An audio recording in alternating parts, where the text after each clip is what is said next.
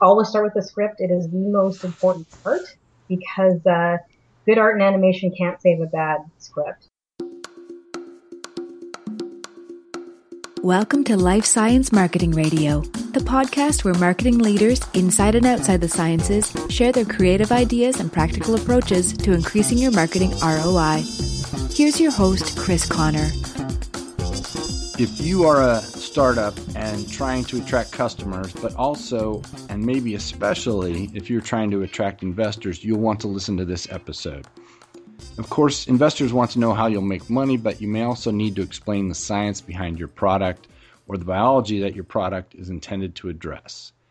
My guest today has a PhD in kinesiology from Waterloo University and did her postdoctoral work at the University of Western Ontario. She is the founder of Sciconic, where she creates graphics and animations to explain science to a targeted audience. Please welcome scientist, artist, and communicator Shelley Sandiford to the podcast. Hello. Welcome, Shelley. Thanks for joining me. Oh, thanks for having me. So, I discovered your work because you were a guest on Hack the Entrepreneur. So, I want to thank Johnny Nastor for introducing us. Um, yeah, that's great. One of my favorite podcasts. And I want to talk about your work and how life science marketers should think about the type of content you create, but I also want to hear a little bit about your personal story as well. So, Shelley, like a lot of us who love science, you started out at the bench and then have moved on to something different but related. So, mm-hmm. would you tell me a little bit about your background and your life as a scientist? Sure. Um, you did just mention that my, my doctorate is in kinesiology, and that has pretty much all stemmed personally from this lifelong interest in how the body responds to exercise at both the whole body and cellular level. So I basically went from analyzing body composition during my master's degree to um, analyzing muscle biopsies during my PhD to growing muscle cells in a dish during my postdoc and looking at how certain perturbations might affect the ability of those cells to divide and, and develop into mature muscle. So that was basically the two second synopsis of my science background over the past 15 years. Well, it's interesting. It's whole body all the way down to growing all the way down muscles yep. in a in a dish. Yep. And so, how did you? Uh, what got you started on the animation part of this? You know, that was actually purely a hobby. You know, it was never meant to become a full time job. Uh, I loved to draw as a kid, but uh, I was between postdoctoral jobs, and that was around 2006. And I had a little bit of free time, so I picked up Adobe Illustrator, and I started my first art website soon after that, and just started to sell a little bit of art online. And it had absolutely nothing to do with science whatsoever, but it did get me going in Illustrator. And I also picked up, I think around the same time, or maybe a little bit later, Adobe Flash, which is an animation software. And that was sort of my, my introduction to animation was just to produce art, to try and get a website up um, that I had made in Flash, but that was all a hobby. There was nothing career related to it at that time. Right. And um, obviously at some point you did you start animating science just to see what it would be like or? You know what? Not not so much. Um not so much the animation side. I did use adobe illustrator to make figures and diagrams and stuff like that. But in terms of making things move and trying to explain science that didn't happen until uh, about a year or two ago okay and um as a scientist who has spent a lot of time doing research, and I was in the same boat for a long time, and then we move out of the lab, it, it can seem like a pretty big leap, right? It, yeah. so, what was that like for you? The the leap was, um, you know, fantastic. By the time I left academia, and I left in 2013, um, I was really ready to try something new. And although, you know, a lot of years had been invested in that science career, um, I just decided, you know, it was, it was time, it was time to move on. And it just seemed like my my remaining behind the bench seemed to be a bit of a barrier for me um, to try and get things off the ground. So that career, literally, I had to put that aside so I could start something new. And it just seemed like a couple of events just happened, boom, boom, boom, and um, a couple of stars just sort of lined up, and then it just it just was time. Nice. Yeah, it's um it I think it's hard for people because you you do spend a lot of time going down that path and you think, gosh, am I was that a waste or yeah. should I have done something different from the start? Yeah. But you know, other people that and maybe that comes up for everybody who switches careers, but there's knowledge you bring with you and experience that's an Absolutely. asset wherever you're going. Absolutely. So, um, so what what's different about your work that I've seen is that um, you're not necessarily animating products, for example, which is a typical thing that that I see from from companies. Yeah. You're animating biology, mm-hmm. which is, is is a little bit different level of content, and you do the work to synthesize a massive research to tell those stories. So tell me about your process for creating those stories because it's it's not you're not just taking a bucket of facts and throwing them down on a canvas. You're putting a story behind it. Yeah, you know, believe it or not, I actually compare the initial stages of animation to almost like writing a grant or writing a lit review, um, because that's my background. That's what I'm used to, and they just tack a few extra steps at the very end onto that. So, I mean, I, I dig into uh, existing literature on a topic, and that might take me a good number of papers to wrap my head around something, particularly if it's outside of my own research area, which is most things.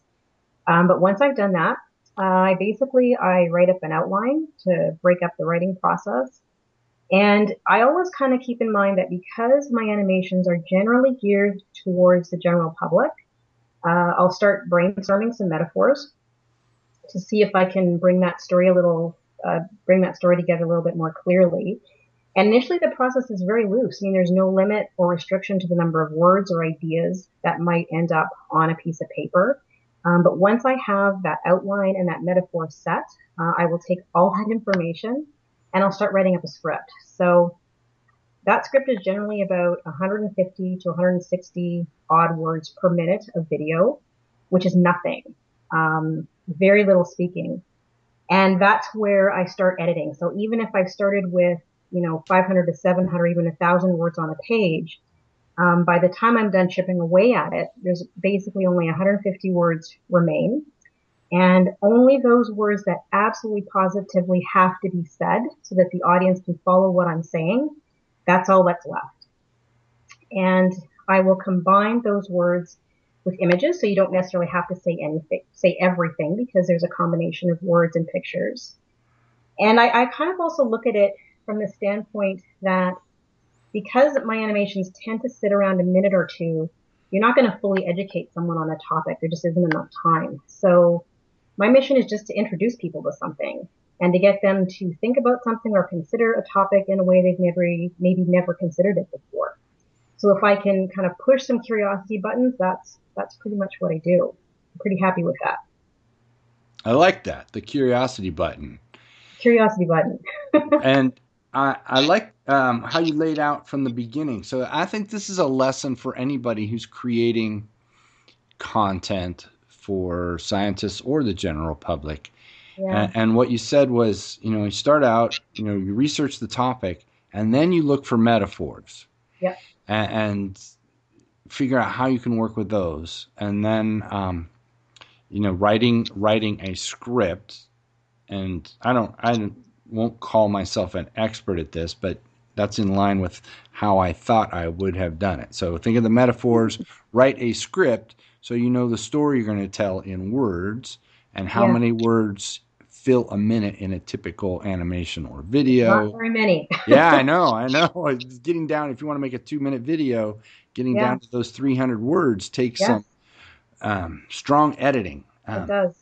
And then um, and then creating the visuals behind that. So. I, I think that's just a great lesson for anybody listening who who's thinking about telling a story about science or or less words is always better.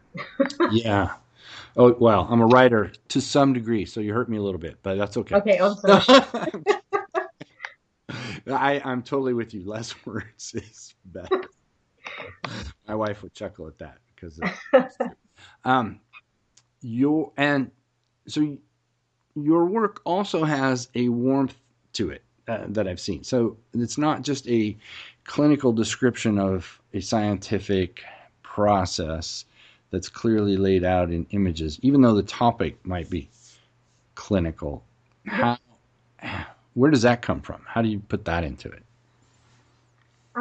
You know what's funny is I think a lot of the inspiration for what I do um, comes from the fact that I have a young daughter um, who has literally seen just about every animated movie on the planet um, over the past three to four years. And the quality of those movies um, today are quite something. They're nothing like what they were when uh, when I was a kid. Um, so a lot of that inspiration is actually coming from watching her movies.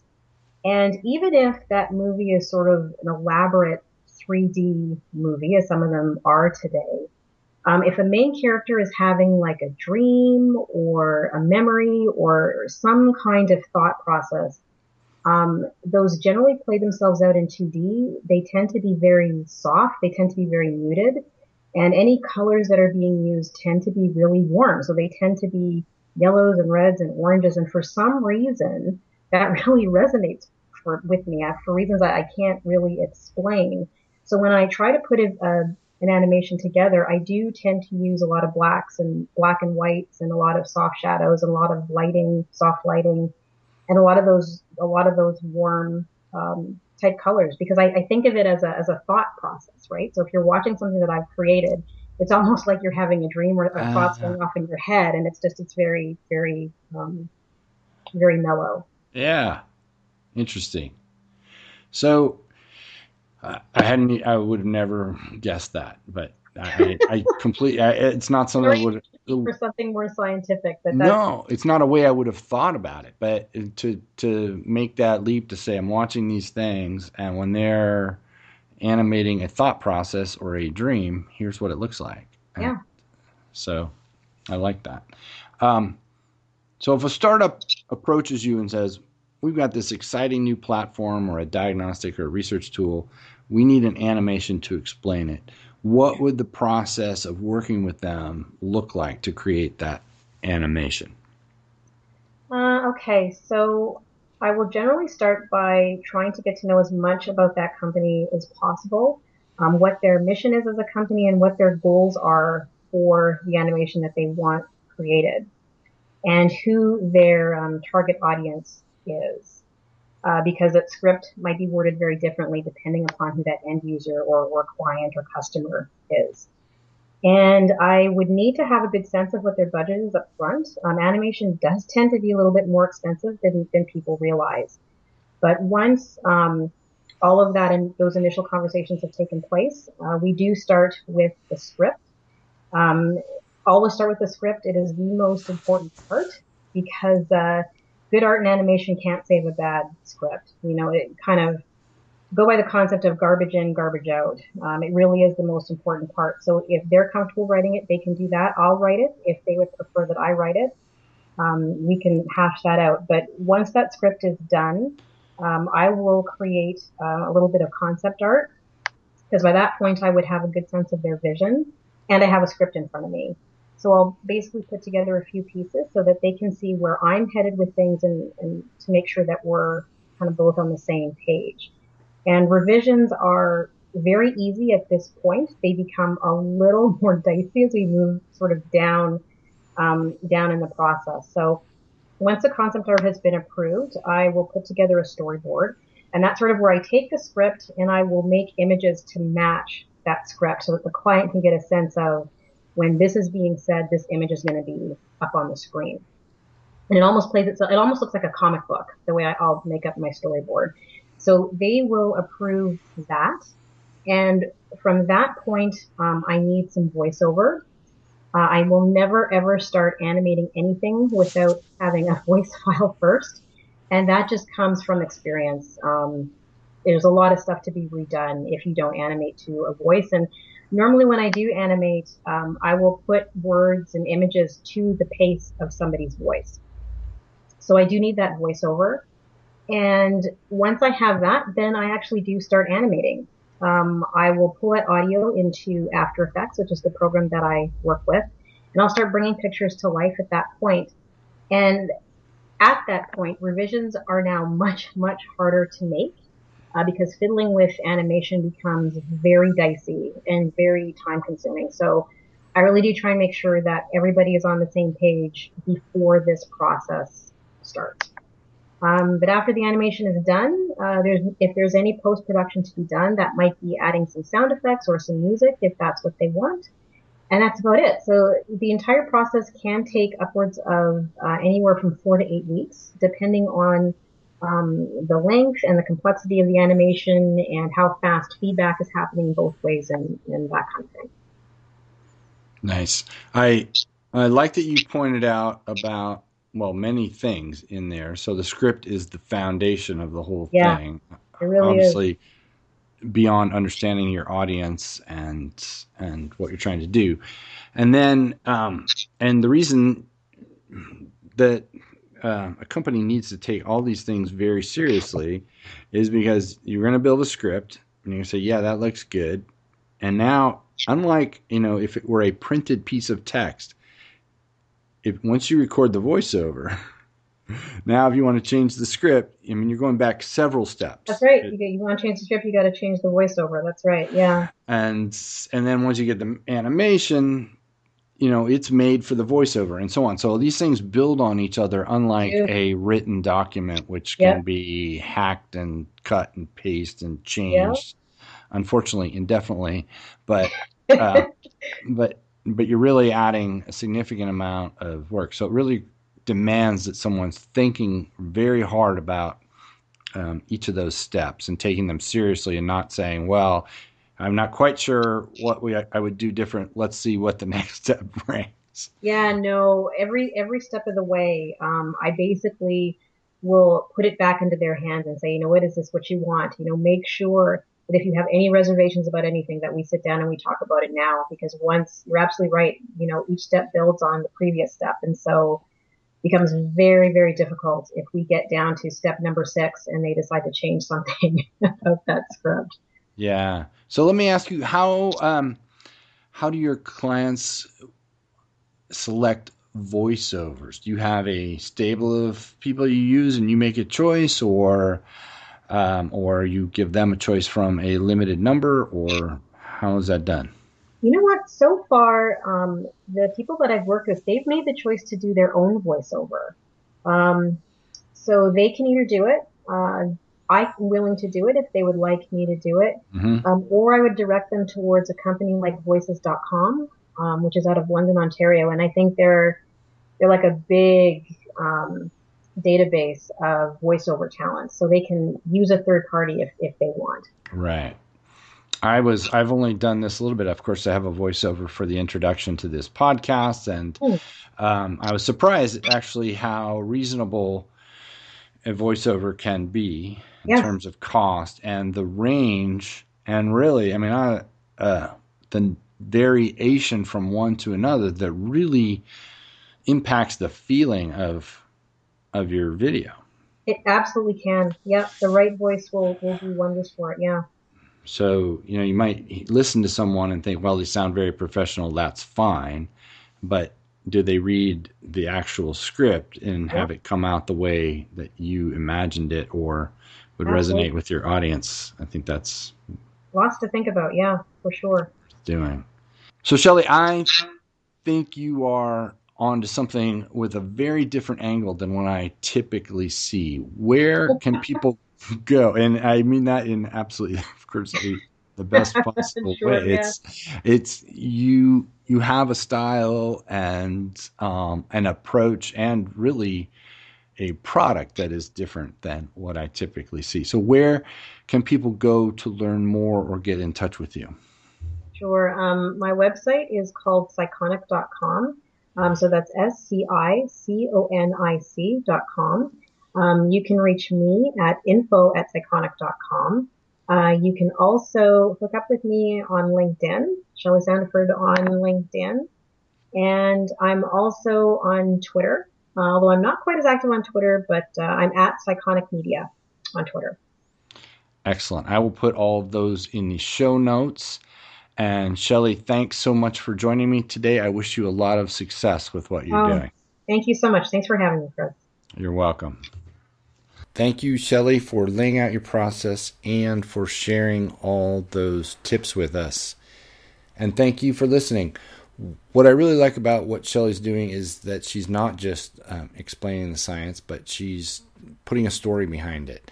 And I think for as much as storytelling is becoming a buzzword in the marketing space, I also think that it's um, really worthwhile and going to become the standard for marketing communications uh, as we move ahead. Um, great companies are getting really good at telling stories and they realize the value. If you enjoyed this episode, if you enjoy any episodes of Life Science Marketing Radio, the best thing you can do is to share it with a friend, all your colleagues. You can send me an email, let me know what else you'd like to hear about on the program. And as always, a rating or a review on iTunes is much appreciated.